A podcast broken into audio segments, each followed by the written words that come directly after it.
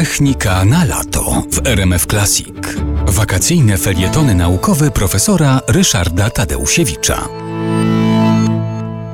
Obszar eksploracji kosmosu był do tej pory przedmiotem, po pierwsze, pewnej rywalizacji mocarstw, które dalej i skuteczniej wyśle na przykład człowieka w kosmos, był wyścig na Księżyc na przykład. Potem kosmosem zainteresowali się naukowcy, zainteresowali się również inżynierowie, bo tam można pewne technologie rozwijać. Natomiast kosmos fascynuje ludzi także z punktu widzenia tego, że chcieliby go odwiedzić po celach po prostu turystycznych. I wobec tego od dłuższego czasu już mówi się, a nawet realizuje się turystykę kosmiczną.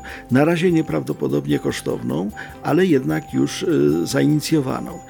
Pierwszym człowiekiem, który jako turysta poleciał w kosmos tylko po to, żeby po prostu tam być i cieszyć się z tego, że tam był, to był Toyohiro Akiyama, który był na stacji Mir, na rosyjskiej stacji kosmicznej w 1990 roku.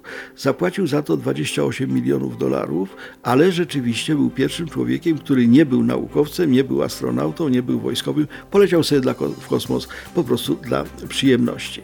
W 1995 roku, a więc 5 lat później, lot turyście zafundowali Amerykanie.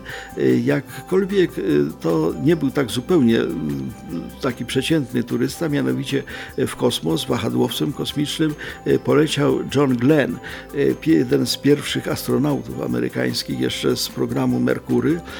Pierwszy człowiek, pierwszy Amerykanin, który był na orbicie wokół ziemskiej. Poleciał sobie w 1995 roku już raczej właśnie tak turystycznie, ale jednak on miał wtedy około 70 lat, więc to był pewien wyczyn. Z kolei w 2001 roku na Międzynarodową Stację Kosmiczną poleciał Denis Tito, też multimilioner, który zapłacił za ten lot, ale sobie poleciał i przebywał w kosmosie.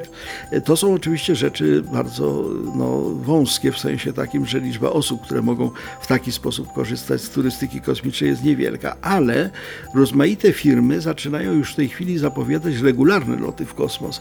Nie będą to loty na orbitę, tylko tak zwane loty suborbitalne, loty balistyczne, ale są firmy Virgin Galactic, Space Adventure, SpaceX, które chcą właśnie ludzi wysyłać w kosmos po to tylko, żeby doznali tego niezwykłego uczucia nieważkości, żeby zobaczyli Ziemię w taki sposób, że można zobaczyć, że jest ona kulą, żeby byli w tym kosmosie po prostu dla celów przyjemnościowych. I być może niedługo ktoś z Państwa się tam wybierze.